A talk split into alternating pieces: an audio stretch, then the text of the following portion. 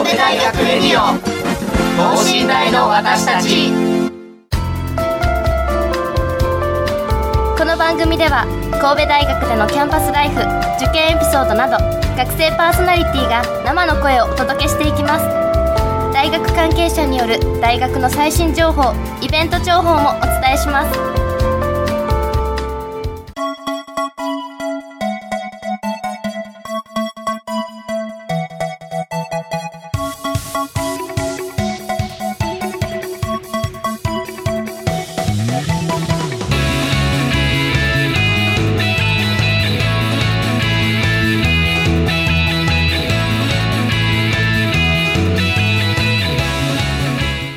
皆さんこんばんは。農学部2年の宮尾かなです。えー、今週も始まりました、えー、神戸大学レディオということで、えー、パーソナリティを務めさせていただきます。宮尾と申します、えー、先週の土曜日日曜日には神戸大学では六甲祭がありました、えー、私が所属しております。放送委員会では、えー、えーと、私たちの作りました、えー、ステージ企画がありまして、えーと、よさこいやマジックジャグリングなどのさまざまな団体さんのショーでしたり、えー、カラオケ大会ビンゴ大会実験ショーなどさまざまな企画を実施したということです。大変盛り上がったということで、えー、今週のテーマは理系女子トークです。関係ありませんね、えー、理系女子ってもうかなり浸透した言葉かなと思いますが実際のところどんな感じなんだろうと気になっている方も多いのではと思います。今回はゲストに工学部女子と工学部の院生女子をお招きし私も農学部の理系女子なので3人で理系女子トークをお届けしたいと思います。この後ゲストの登場です。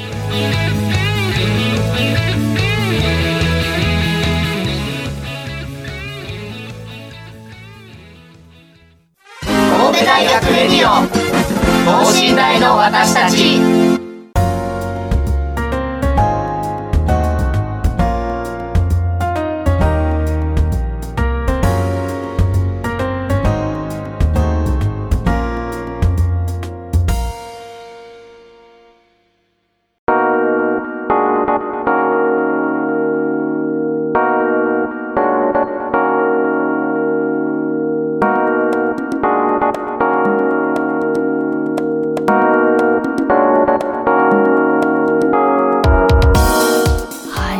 ました。ということで、まあ、まあ早速、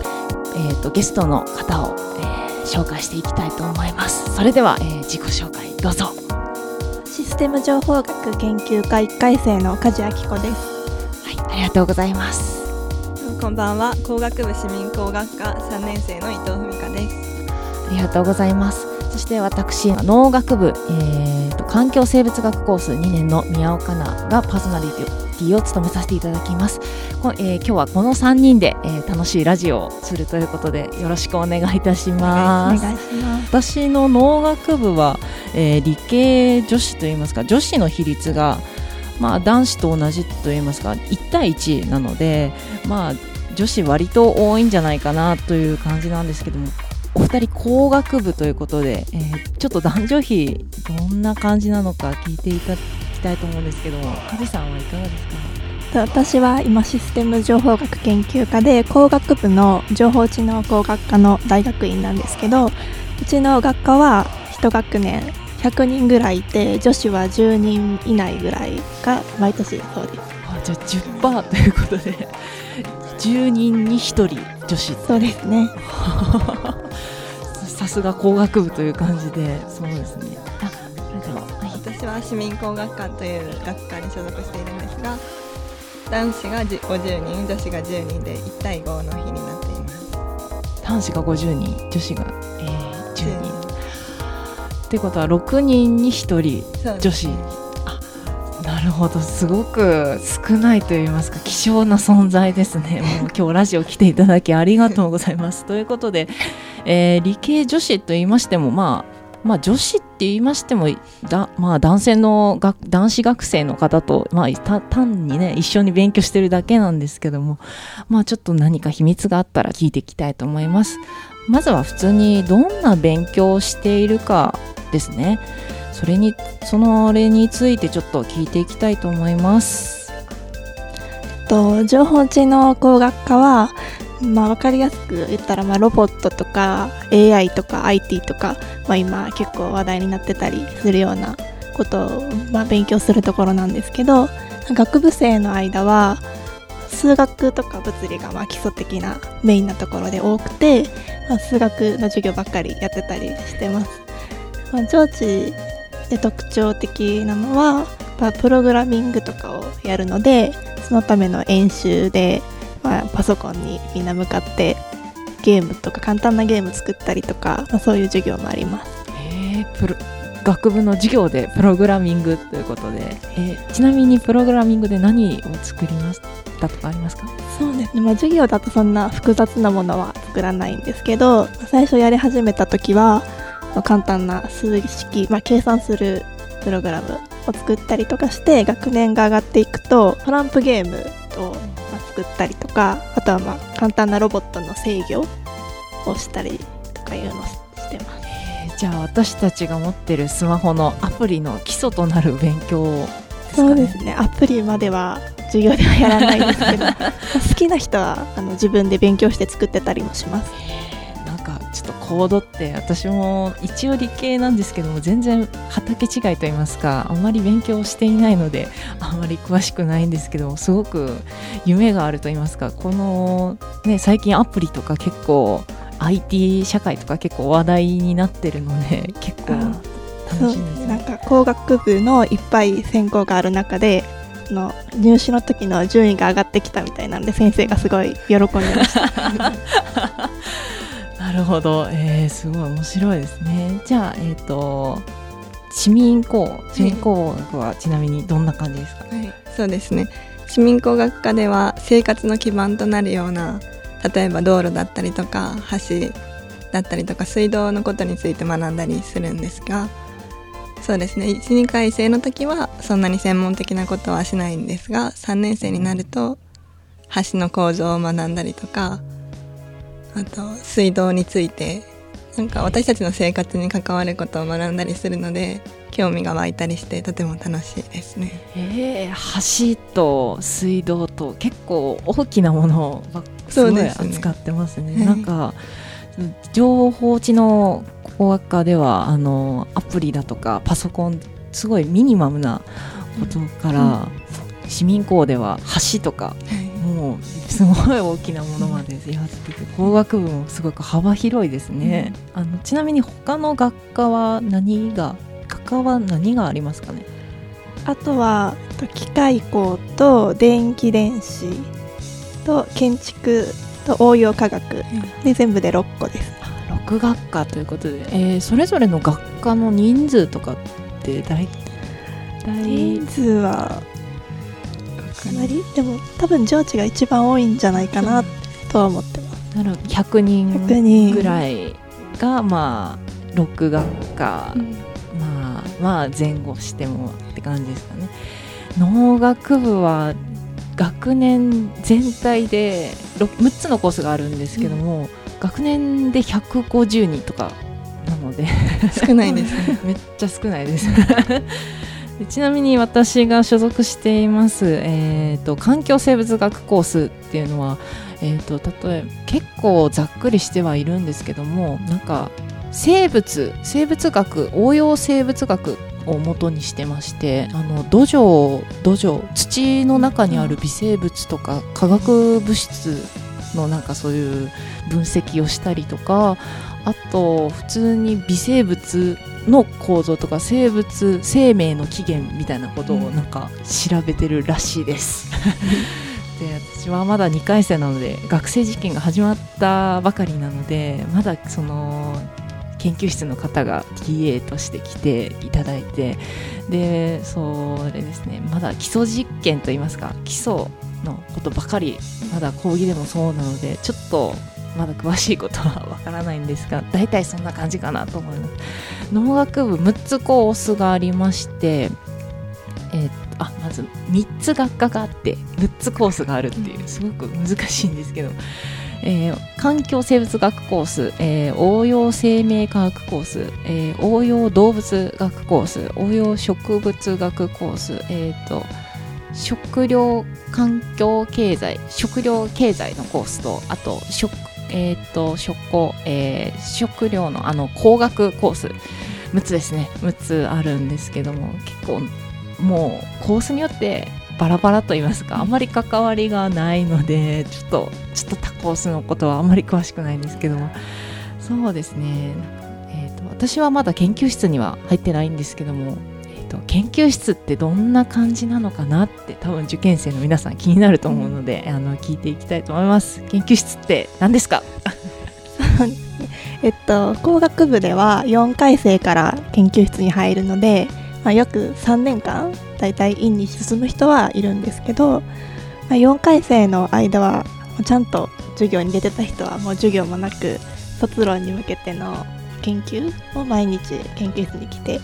やってる感じで、まあ、院生は1回生の間だけ授業があるので、まあ、授業も出つつ研究もしつつっていう感じで、まあ、ちょっと忙しくはなりますね。あーそんな感じ。結構忙しい。勉強勉強勉強って感じ。でで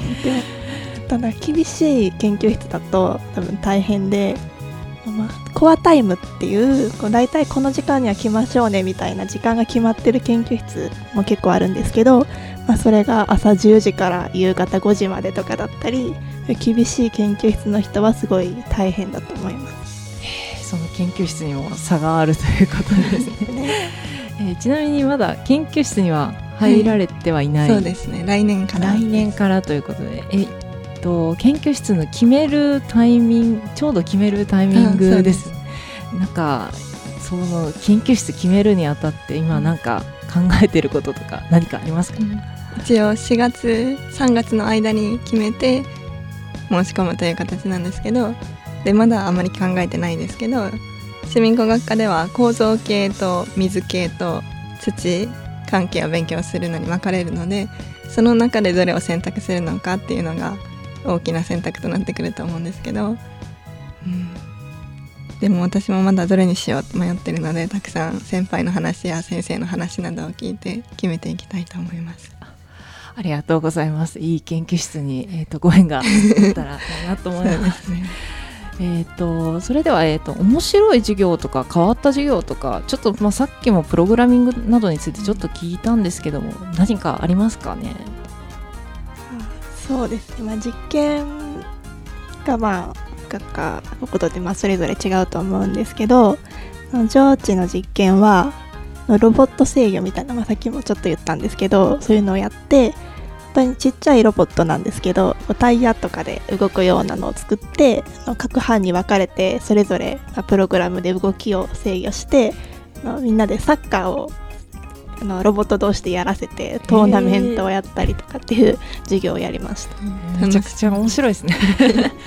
授業でロボット使ってサッカーできるんです。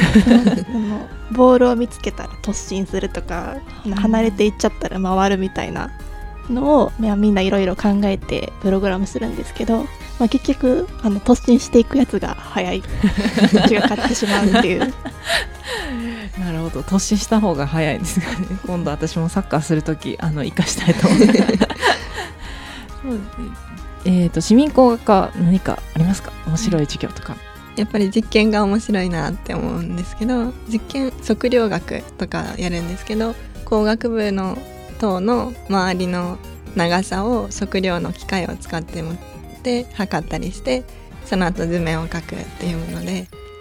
なんかたまに道路などで見か見かける作業服を着て三脚を立ててカメラみたいな撮ってる人。いますね確いかに。ますよね。その人が持ってる機械みたいなのを使って実験をしますね。へえすごい。やっぱ橋とかそういうの作るからすごいなんか規模が大きいですね。なんか市民工の授業で、うん。なんかコンクリートをみたいな叩いて壊すみたいなのがあるって言ってたん。ででも私もそう聞いてたんですけど叩くっていうのはしなくて 大きな機械ですごい力をかけてでひびが入るんでそれを観察するっていう授業をしましたね。自分で叩くんだ。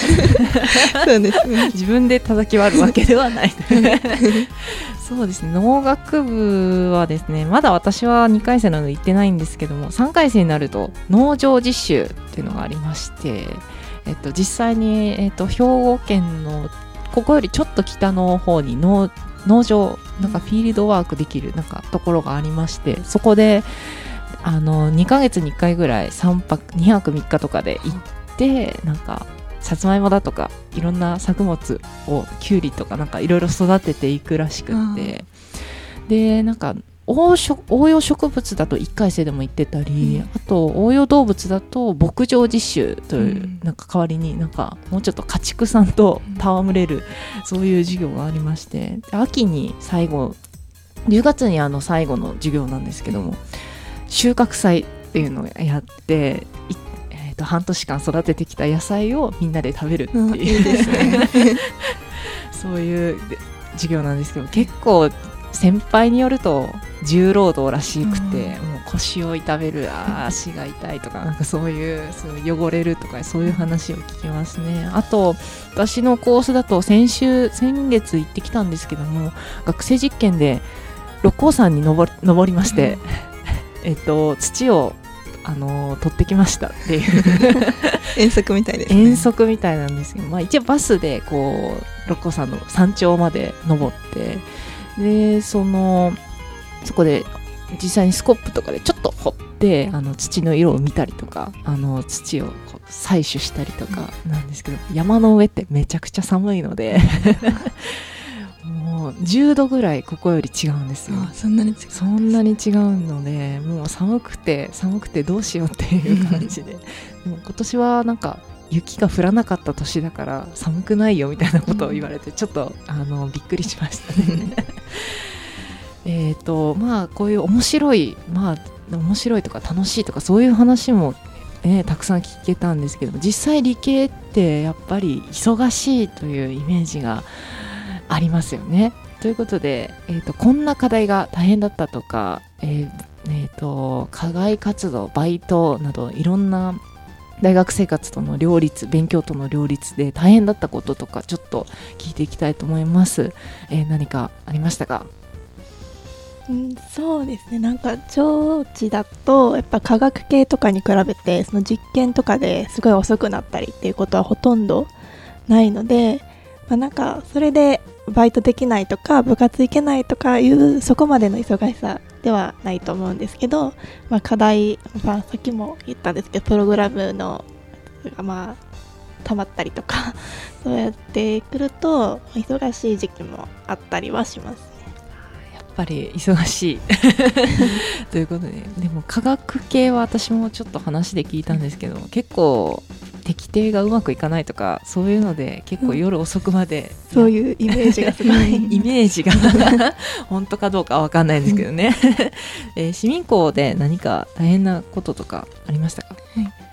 うん、23回生になってくるとやっぱり実験があるので実験を1つ行うとその度にレポートを書いて提出しないといけなくて2回生の時3回生の時は週に1回あったので毎週違うレポートを書かないといけないっていうので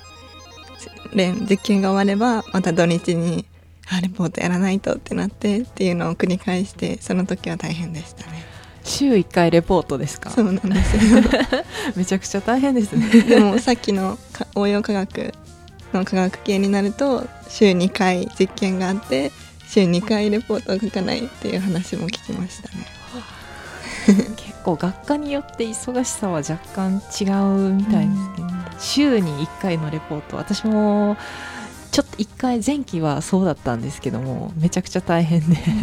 しかもあの科学系だとまだ無機物だったりするんですけども農学部の実験って結構生物を扱うのでもうあオスがいないとか あと今日は雨だから昆虫が取れないから実験なくなりますとか、そういう結構あと天気とかそういうあと土壌とか、うん。なんか自然条件に結構左右されるので、あのけ実験結果が得られないとかありましたね。あの一回蜂をなんかこうつついてなんかなんか反応を見るみたいな実験あったんですけど途中で私のファンの蜂が死んでしまったので つつきすぎて。なんでちょっと実験が失敗してレポートが失敗しましたしか書けなかったっていうちょっと苦い思い出はありますね、えーバイトとかの両立とかどうしてますかね？と私はそんなにこうバリバリ働いてた方ではないんですけどまあ普通に学校終わってから夜9時ぐらいまで塾の事務の仕事を週23回学部生の間はやってました。なるほど。結構あれですね。やっぱスケジュールと合わせてこうい入りやすいと言いますか両立しやすいバイトを選ばれてるということで、えー何かバイトされてました？か私も梶さんと同じで塾で先生として教えてるんですけどそうですね。1週間のうち2回決まった曜日に行くっていう形なのでそこだけ空けてれば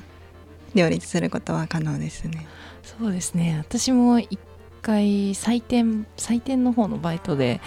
行かせてもらったんですけども結構夜遅くであと週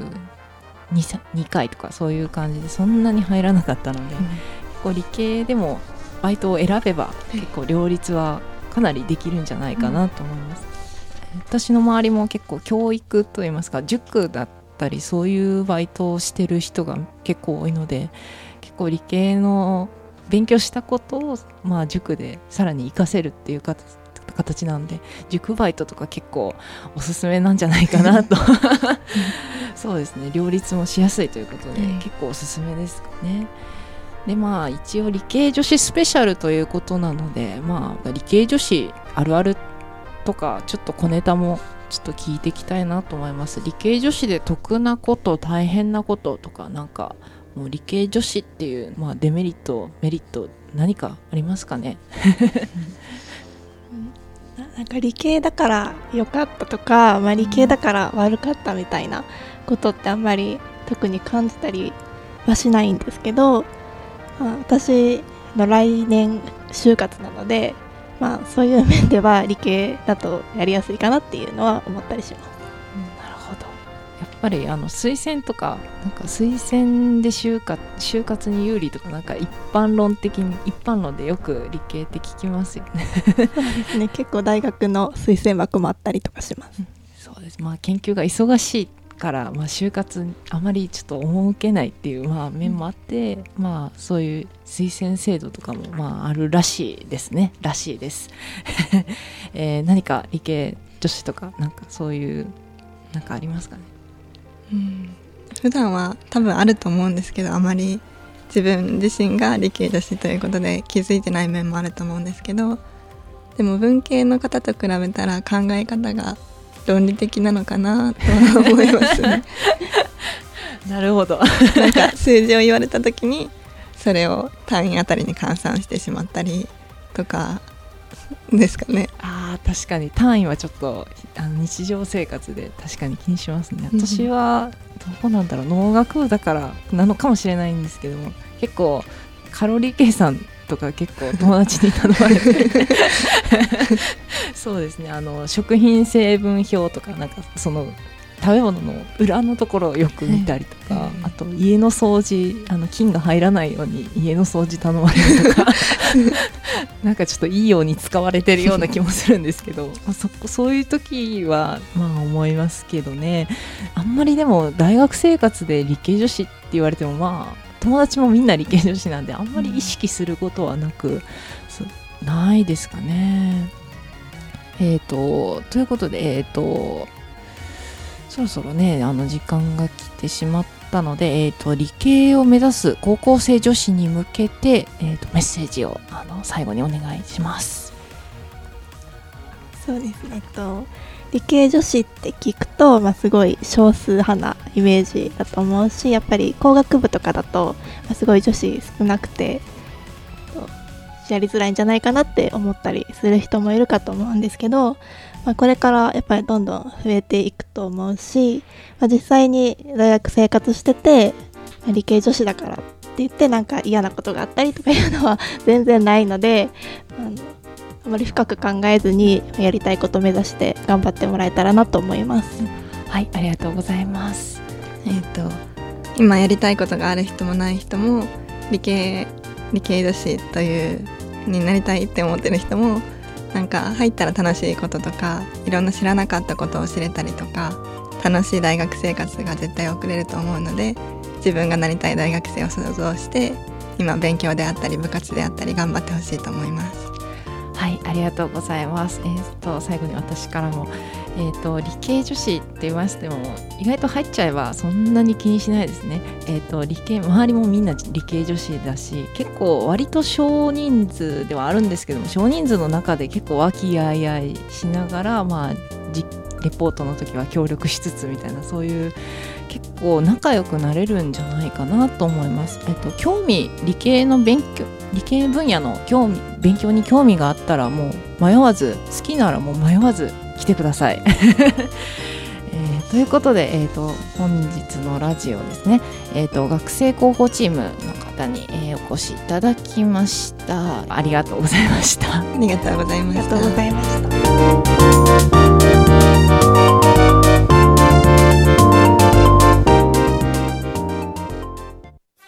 神戸大学レディオ等身大の私たち。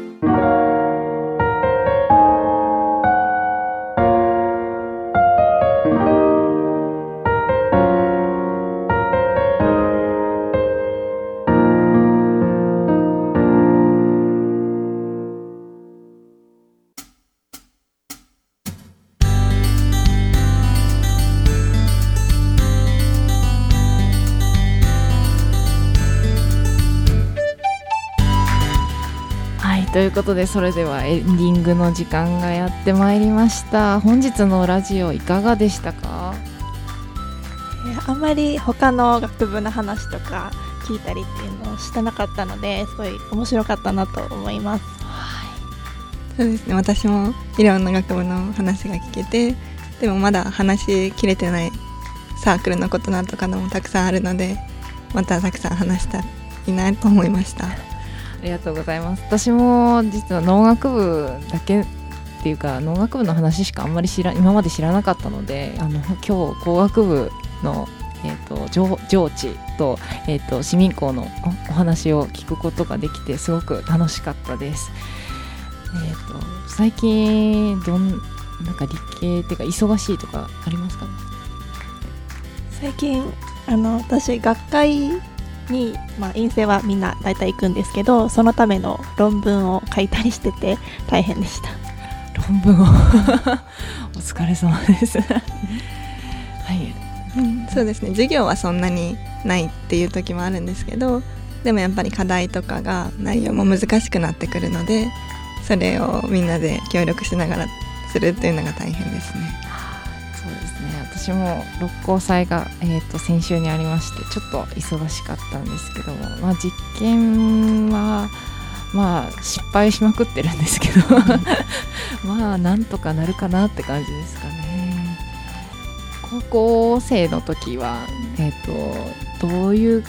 どういった感じで理系を志望しましたか？まあ、得意科目が数学とか、まあ、理系分野が多くて私社会とか英語が苦手だったので 理系選びました。私も同じ感じで数学系が得意で国語はすごく苦手だったという理由で私も同じです。私も数学得意国語苦手みたいな感じで、なんかあ気づいたら理系にしちゃったみたいな、そうですね。でも学科とかどんな感じで決めましたか？この学科に志望とかうんまあ将来こういう仕事に就きたいなみたいなことがぼんやりあったのでそれに一番関連するところと思って上智を選びました。